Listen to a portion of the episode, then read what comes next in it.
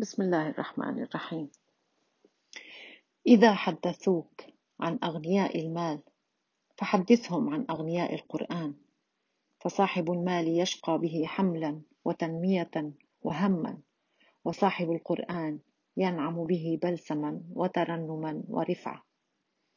قال ابن الصلاح: قراءة القرآن كرامة أكرم الله بها البشر، والملائكة لم يعطوا ذلك، وهي حريصة على استماعه من الإنس.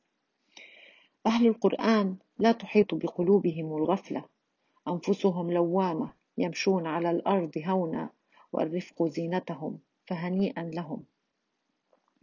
قال الشيخ ابن عثيمين: كلما تدبر الإنسان القرآن وتذكر ما فيه فإنه تحصل له بركته عليه في عمره وفي عمله وفي يقينه وفي جميع أحواله.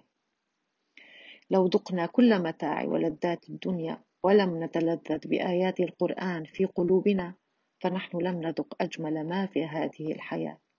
اللهم اجعل القرآن ربيع قلوبنا ونور صدورنا وجلاء أحزاننا، واجعلنا من أهلك أهل القرآن وخاصته الذين هم من أحبابك يا رحمن يا رحيم.